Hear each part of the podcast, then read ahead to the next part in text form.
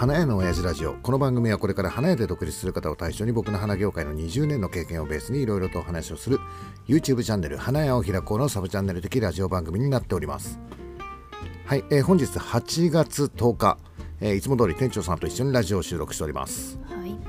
えー、いよいよだね、うん、お盆が始まるよと、はい、今日が8月10日でしょ、うん、一応売れる予定になってるのは明日明後日12日が入り前なので12が？基本は12なんですけれどもその前の日が祭日なんだよね。そうそう明日が祝日なんで、うん、その日も売れるかなっていういうので、うん、仕入れは今日までにしておかなきゃダメだよっていうことだよね。うねうん、えうちのお店はさそんなにえー、菊の物日に関して今積極的に頑張っているわけではないから、うん、あれなんだけどギリギリでいいよって言ってるギリギリが今日だよね。ギリギリが今日です、ね、うん、一応さ、おっさんたちが言っている市場が東京フラワーポートっていう、うん、市場なんだけどそこが明日本来は木曜日で休みなんだけど、うん、お盆前だよっていうことで市場があるよと。そうですね、うん、まあ木曜日ってさまあ通常休みでしょ、うん、でもお盆前だからちょっとやろっかみたいな感じでしょ、うん、まあ今日より荷物は少ないんじゃない？あ見れるの？相対で見れるの？え明日のってこれこれは金曜日のやつですあっていうことは、もう切り花はあったものを売るよみたいな、そうじゃないそうだよね、そうするとさ、えー、生産者もさあんまりさ、えー、木曜日出荷っていうのはさないよね。っていうとやっぱりあんまり明日は期待ができないから、まあ今日までだよね仕入れは。うん、で今回のお盆に関してはさ、えー、仕入れが全然高くて大変だよってもうどこのお花屋さんみんな言ってるよね。はい、で全国的に、えー、菊がないっていう、うん、でなんでないのかっていうと、えー、生産が遅れてるってことでしょ。そうですよね、うん、咲いてこないっていうことでしょ、うん、だから、えー、咲いてこないってことはどっかのタイミングで咲いてくるよっていう。うんでうちの花屋を開こうチャンネル YouTube の方ね、はい、のライブでさ生産者の方が結構コメントくれるじゃない、うん、そうすると、えー、いついつまでには出荷できるんだよねっていうさ、うん、ダイレクトなさ、ね、コメントもらえるじゃない、うん、でちょっと遅れてるんだけどまあなんとかギリギリ、えー、水曜までに出すよとかさ、うん、あとは金曜日じゃ間に合わないかなみたいな、そんなような、ね、生の声、はい、でしかもさ、えー、結構な量を出荷する生産者の人とかもいるじゃない、うん、だからあそっか出てくるんだっていうのが前もって分かってたからさ、はい、焦るな焦るなまだ早いよ。うちはギリギリまでみたいな感じで言ってたんだけど、はい。うん、えー、結果今日どうだったかって言ったら大して出てこなかったよね。まあまあ月曜よりは出てはきてるんですけれども、うん、うん、まあ、えー、仕入れの値段に関してもまあちょっと下がってきたって言っても、高値安定って感じだったよね。いやすっごい高いから高いになったぐらいですね、うん、そうだね。だからまだ、えー、全国のお花屋さんは菊が足りてないよっていう状況は変わらない、うん、そうでしょうね、うん、大阪の方が出てる感じはなんか。あなんかね話で聞くと大阪の方で大量に出荷があったよっていうふうな情報は入ってきたんだけど、すごい勢いで売れてるよみたいな、ね、うん、だから、やっぱりまだ足りてないんだよってことでしょ、う、ん、だからまあとりあえずはこれでもやるしかないじゃん、うん、そうすると今回ギリギリうちの、えー、あれだよね、えー、仕入れ割る売上マイナス1イコールあらりだっけ、っていう唯一の公式だよね、はい。えー、その公式にギリ当てはまる、うん、なんだけどもうちょっとね安くなってくれるととか。もうちょっとボリュームがそうだよね。欲しいところだって感じです、ね。ね、そうだよね、だからそこをさどうするかっていうところが今回のお盆ではちょっと難しいところ、うんえー、例えば粗利をちょっと減らしてでも、うん、えー、いつも通りのものをちゃんと提供するかだったりとか、うんうん、難しいよね。難しい、うんえー、前回やったライブでさ、はい、えー、まあえー、テーマはちょっと違ったんだけど、やっぱり今 YouTube ライブをやるとどうしてもお盆の話題になっちゃうじゃない？うん、でその時にさ、えー、ホームセンターで働いてる人もいるし、はい、えー、薄利多売の商売をしてる人もいるし。はいえうちみたいなギフト寄りのお花屋さんをやってる人もいるよね、はいうん、あとは東京のお花屋さんだから全く関係ないですっていうお花屋さんもいたりとかするよね、はい、うんその中で、えとおっさんがね一つだけ言ったのが、えー、薄利多売っていう話をちょっとしてるんだよね、はい、えー、薄利多売っていうのは四字熟語だよっていう、うん、うんと薄利多売っていうのは別々のさ、えーまあ、単語ですね、うん、なんだけどこれはもう薄利多売っていうのは一つで、えー、っともう意味がある、うん、うん、薄利だけは悪だよっていう話をしたわけだよ。もう言ってましたね、うん、よくさえー、お花屋さんでね、うん、スーパーの、えー、切り花コーナーとかあるじゃない、うん、あそこの値段を見て、えー、うちの値段はいくらにしようみたいなのがあったりとかするよね、はいはい、うん、今まではそれでも良かったと思うの、な、んでかっていうと仕入れがこんなに高くなかったからだよ、はい、昔はえーと、逃げ道があったっていうのかな、うん、例えばこの花が高いんだけど代わりにこの花を入れれば、はい、みたいな逃げ道が結構あったんだよ、うん。ね、だから組み合わせによって、えー、安くしてても、うん、売り値ね、安くしても利益は取れたわけよ、はい、でも今はさ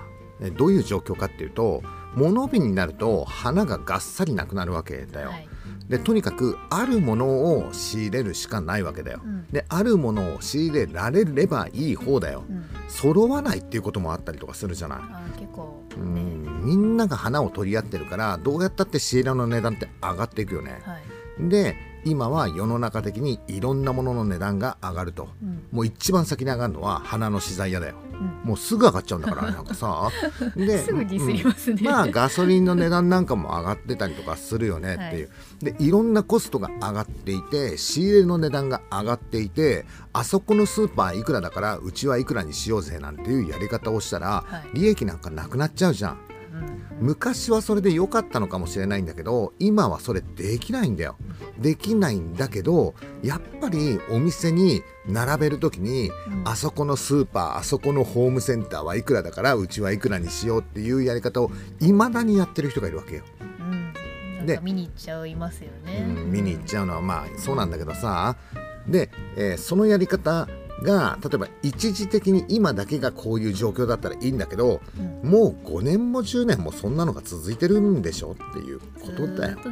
うん、じゃあさスーパーはなぜその値段で販売できるのよ？ホームセンターってなんでそんな値段で販売できるのよ？っていうとさ、えー、ライブで言ってたけど、えー、ホームセンターで働いてる人なんかはさ「はい、いやー明日3000束入ってきます」とか。言ってましたね、うん、この前2000束入ってきたばっかりなのにっていう。さらに追加で3000束、うん、あれさ1店舗の話だよ、うん、1店舗のホームセンターが、うん、えー、5000束とかさ何千束とかもっと売るとこなんか何万束っていうふうに売るんでしょ、で、ね、そのさホームセンターっていうのはなんとかホームセンター何々店ってことでしょ、はい、ってことはさ、えー、バイヤーの人はさ各店舗のものを集めるってことは、うん、大量に仕入れるわけじゃん、はい、そこにはやっぱりボリュームディスカウントみたいな感じなのは働くよね、うん、えっ、と何万本買うからいくらで仕切ってみたいな、うん、うん、えー、市場も生産者もそんなバカみたいに高く売りたいんじゃなくて、うん、安定して売りたいっていうのがあるじゃない、はい、そうすると、えー、安定した値段でもう絶対買ってくれるっていうところはやっぱり強いよ。うん、うん、昔はさなんかホームセンターがどうのこうのとかさスーパーがどうのこうのと思ってたけど、うん、やっぱり安定して相当な量買うっていうところはやっぱり強いよね。うん、で仕入れもきっと、バカみたいに安くはどうなんだろうね。そんなに安くはしないでしょ。しないでしょ？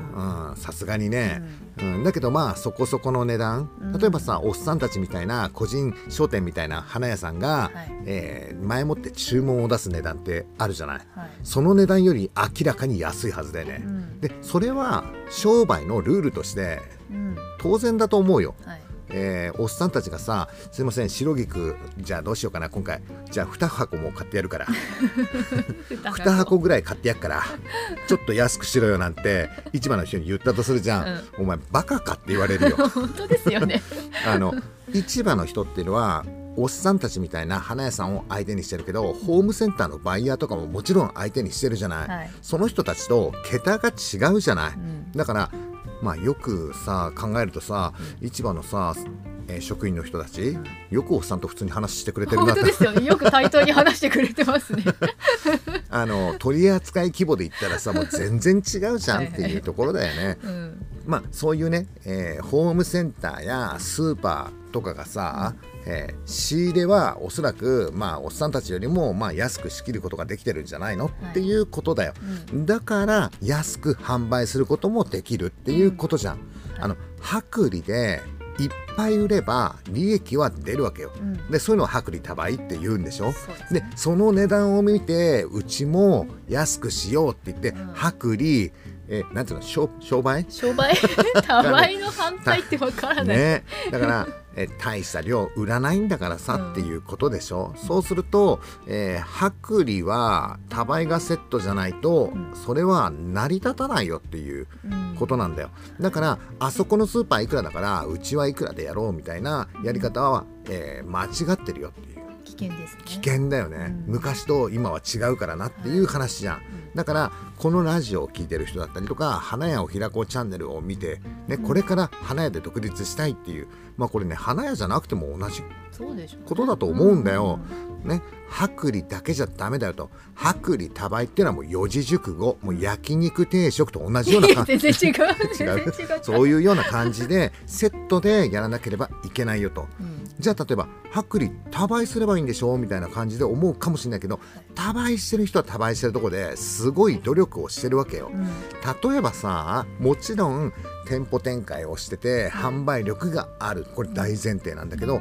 例えばそれを、えー大量に仕入れて保管するストッカーがあったりとかさ、はい、作業する作業場があったりとか、はい、その何万束っていうものを作るためのスタッフを抱えてるっていう、うそういうところでまあコストは多少かかってはいるんだよね。そう固定費っていうのはかかっているんだけど売る時にうわって売るからさっていうことがだからそういうふうなことを考えるとえー、コストで言ってもさ固定費ね、うん、ちなんかよりも全然かかってるわけでしょ、うん、っていうと、えー、薄利多売相当売らないと利益って出ないよっていうことじゃん。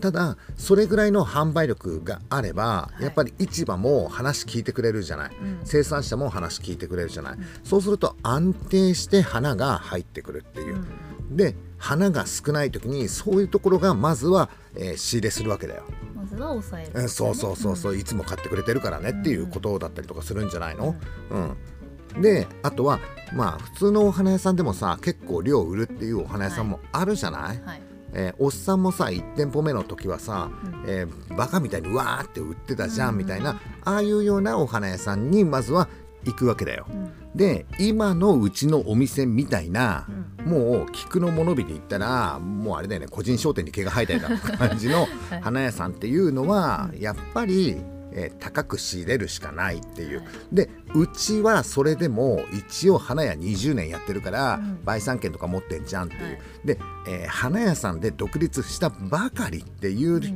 お花屋さんはさ、売産権も持ってないから。ね、仲卸で仕入れをするしかないっていう、だから仕入れする量によって、うん、えー、と仕入れの値段っていうのはちょっと変わってくるって、昔はまあちょっと長くなるかな。えっとね昔はそうじゃなかったんだよ、うん、昔はね、えー、市場に花があり余ってたわけだよ、はい、でそうすると大量に必要なホームセンターとかっていうのはまあまあの値段で先に抑えちゃうじゃん。うん、でそこそこ売る、まあ、お花屋さんが、まあ抑えちゃうじゃんっていう。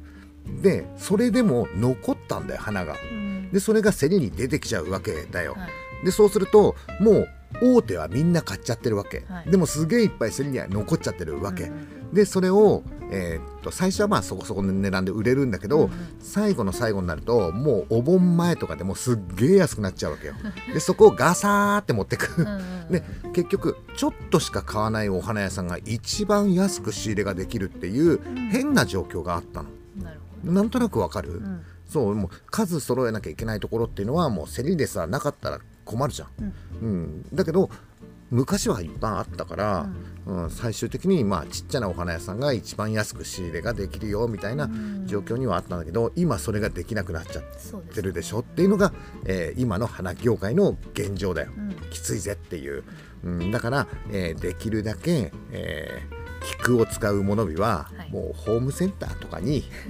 お任せして。もうお任せして、えーうちじゃなくても売ってるうんものに関しては、えーうちは積極的に頑張らないと。うん。もうここまで来たらさあれだよねうちホームセンターで仕入れしようかなぐらいに思っちゃった。本当ですよ。そんなでもよよくないあのですか？さスノさんってさ、うん。えー小菊作ってる生産者がさ、えー市場にも出荷するんだけどなんか道の駅とかでも出荷してて、でその道の駅に花屋さん仕入れに来てるみたいな感じで言ってたじゃん。うん。ねえ本当に今さ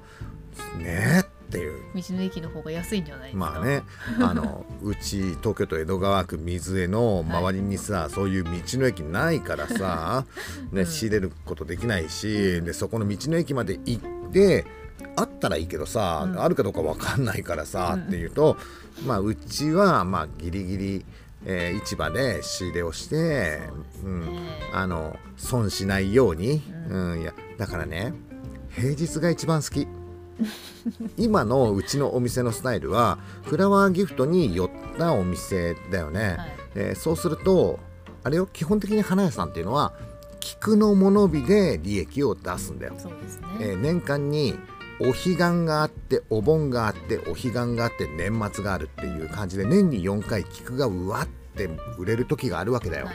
そこが花屋さんの儲けるとこなんだよ、うん。なんだけどうちみたいなフラワーギフトに寄ったお店っていうのは平日。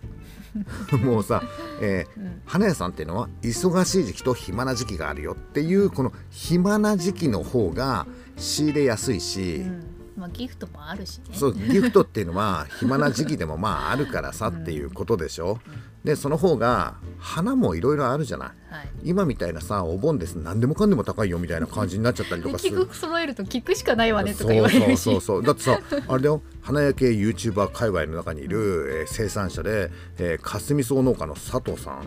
かすみ草が最近競りですごく高く売れてるんですよみたいな。めっちゃ高い。そうでしょ？あれ白子の代わりじゃないだろ？違うでしょ。かすみ草がすごい高くなっちゃうってなるとうちみたいなフラワーギフトのさ、えーお店なんかはちょっと嫌だよねっていう。あとバラなんかもさいいバラ結構高いよね今年の夏。いいバラはね高くって、うん。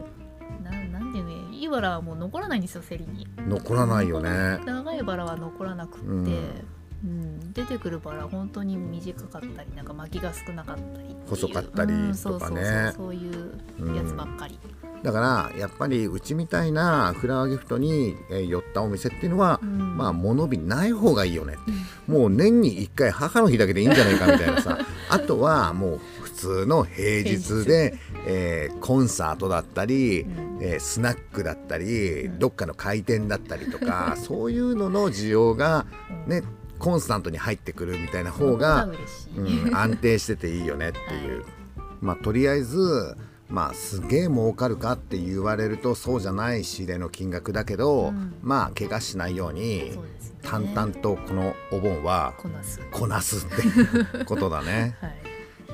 えっとね今日のさテーマうん。は、えーお盆の仕入れが高いよじゃないんだよ。うん、これ今のオープニングトークで。20分間話してますけ20ど分話しちゃったんだけどここからが今日の本題。はい。もう今の時点で、うん。おそらくだけど半分以上の人が離脱してるはずなの。長えよって、おそらく タイトルと今この20分間の内容って 全然関係ないんだよ。そうすると聞く人によっては釣りタイトルじゃんっていう風に思われちゃうかもしれないんだけど、まあ、うちのラジオこういう感じだから。だからちょっと書いとこうか。オープニングが、うん、おあのどっかさ概要欄に、はい。えオープニングが何分まで。本題何分からっていうふうに書いておこうか。そうだね、うん。えーじゃあとりあえずここからね、うん。えー今回のテーマは、うん。えー日本の賃金が上がらない本当の理由、パート2きですねそれ。いやーなんかさ前回さ言い足りなくてさいろんな理由があるんだと思うんだよ、うん。前回は厚生年金がどうのこうのだよねっていうおっさんの持論を展開したわけだよ、全く共感されないような気がするんだけど まあ一応あれも要因の一つだったりとかはする。うん、なんだけどもうちょっとね、えー要因があるなっていうふうに思ってて、うんうん。その要因は、えー働き方改革、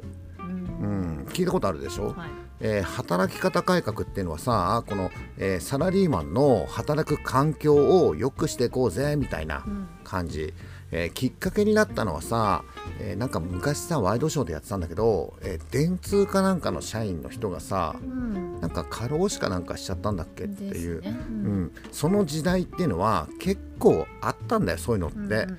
ん。でもっと言うとそのもっと前の時代っていうのはもうもっとだったんだよ。うんえー昔さリゲインっていう栄養ドリンクかな、うん。のコマーシャル知ってる、うん。え24時間戦えますかってやつ、そううん、ビジネスマンって。やつだよだからああいうような感じでさ、もうテレビコマーシャルで24時間戦えますかって言っちゃってるわけでしょ。労働基準法なんてなかったんだあの時代はみたいな。なくはなないのかもわかんないんだけど労働基準法はそんなにうるさくなかったっていう、うん時代だったんでね、うん。でおっさんがさ花屋で修行した時っていうのがうんあったんだけどあの時もね、えーおっさんね9時5時の仕事ですって言って入ったんだよ。うん。ああ9時5時だったら楽ちんじゃんって。ね。だってその前さ運送屋で働いてた時はさ朝6時に出勤して遅い時はさもう夜中12時とかにまでなっちゃったりとかするの、なんだこの労働環境はっていうふうに思ってたんだけど、えートラックの時はね花のさうん。集荷をしてたから、月水金は生産者のところに行ってさ、うん。集荷するからどうしても遅くなっちゃうの、だけど火木道はさ、うん。えー文化の手伝いってほら市場でさ、い。運送屋さんがほら荷物仕分けしたりとかしてるでしょ、うん。あのお手伝いだから競りが終わって文化が終わったらもう終わりだから要するに半ドンみたいな感じ、だから前の日はすごく長く働くんだけど翌日は半日しか仕事しないからっていうこれはなんか変形労働時間制みたいな前話したよね、はい。だから良かったんだけどそれでもさやっぱ一日さすげえ長い働くの嫌だなみたいな感じに思ってたの、で花屋でさ修行してみればって言われて、うちは9時5時だからねっていうふうに言われてたんだよ、うんえそんな楽ちんな仕事があるんだっていうふうに 思ったんだけど、うん。えー入って1ヶ月ぐらいはね、うん。9時5時だった。本当に？2週間ぐらいかな。2週間ぐらいは9時5時だった、はい。でそこからだんだん9時8時とかほうほう9時9時とかだんだんだんだんちょっとずつ伸びていって気づいたらね、えー9時5時の仕事に戻ってたんだよ。だけど一つだけ違うことがあるうん。AMPM が変わってた、えー AM9 時から翌朝 AM5 時。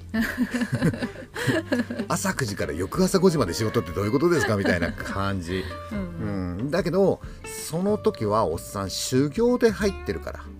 将来独立したいっていうのでうん。花屋さんに入ってるから、えーできるだけ早くいろんなことを覚えたいっていう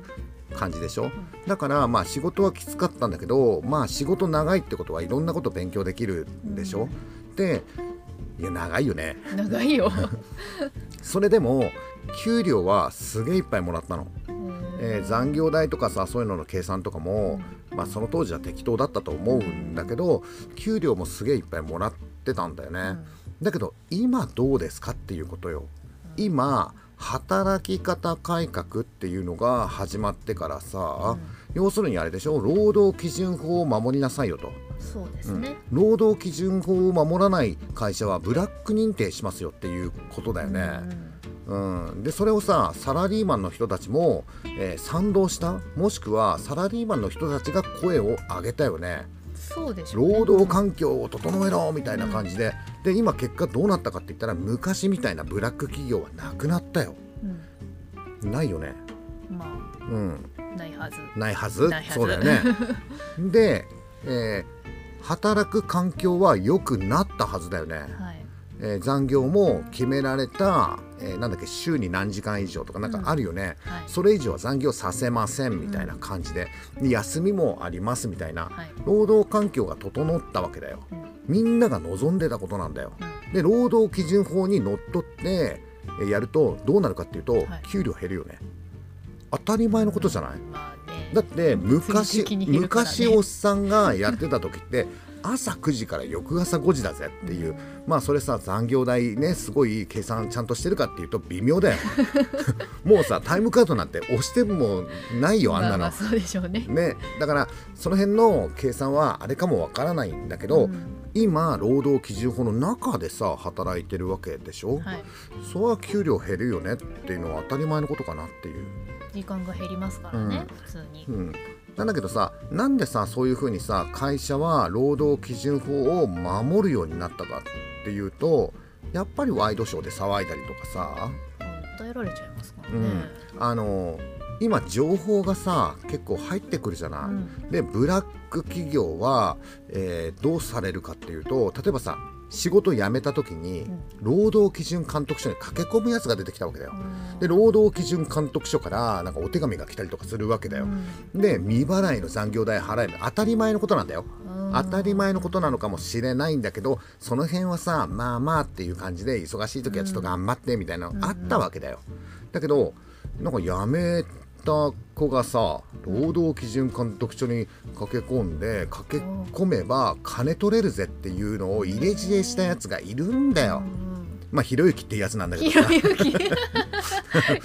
YouTube でさひろゆきがさ「うちこんなブラックなんですけど」みたいな話をして「ああそれはねえー、っと何月何日から何月何日で」とか言って働いた時間をちゃんとねメモっておいてで辞めた時に労働基準監督署に行けば未払いの残業代もらえますよみたいな。もしあれだったら慰謝料も取れるかも分かんないですよみたいな。そんな入れ知恵したわけだよ。で実際にえー、花屋さんで、うん、えー、そういう風なので労働基準監督署に駆け込まれて、うん、えー、お金がっぽり持ってかれちゃった花屋さんとか結構いる。うん、他の業種でもおっさん話聞いたことがある、うん、あの居酒屋さんとかで働いてて、はい、なんか辞めるって言って後からそういうのが、うん、来て、うん、なんか未払いの残業代払えとかさ、うん、だ今今はそういう時代なんだよ、はい、もうしょうがないよ。ひろゆきが言っちゃってる。言っちゃってるからねっていう。影響力強いからねあの人、うん、でそれはそれでいいと思うの、うん、えー、働く労働環境を整えるっていう労働基準法の中でやるっていうんだったらそれはそれでいいんじゃないっていうことよ、はい、でもその代わり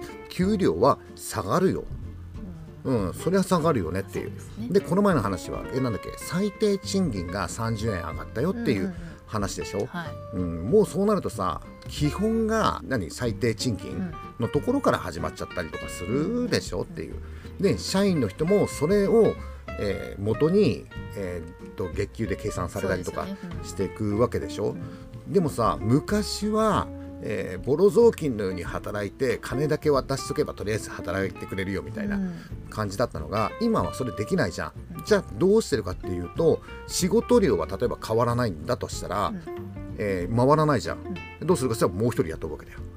うん、もう一人雇って例えば昔はさ1人に50万円払って分回してたとするじゃない、はい、だけど今えー、1人に25万円払って仕事が回らないからもう1人雇って25万だから、うん、えー、会社的には出てくお金は50万なの。うん、1人に50万円払うか2人に25万ずつ払うかっていうのは同じじゃん、仕事を回すっていう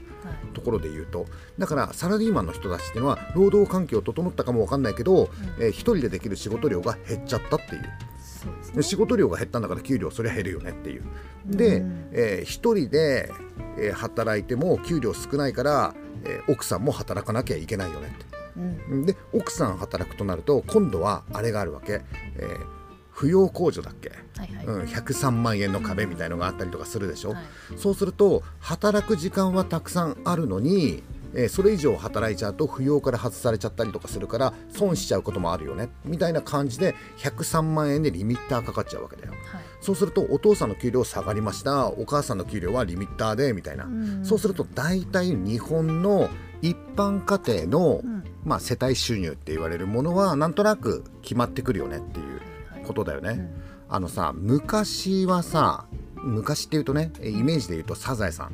サザエさん。サザエさん。の家族構成ってどうなってるかっていうとさあ波平さんいるよね。波平さんいます、うん、でえっ、ー、とマスオさんいるよね。はいはい。働いてるのはこの2人だよね、はい。うん、結構な大家族だよね。結構家族いますよ。船は働いてる？船さんは専業主婦です。よ専業主婦だよね、うん。サザエさんは？サザエさんも専業専業主あれは買い物に行って財布忘れそうだよね。働いてないよね。だから要するにサザエさんの時代っていうのは婦はサザエさん今もやってるね。あれちょっと時代に合ってないね。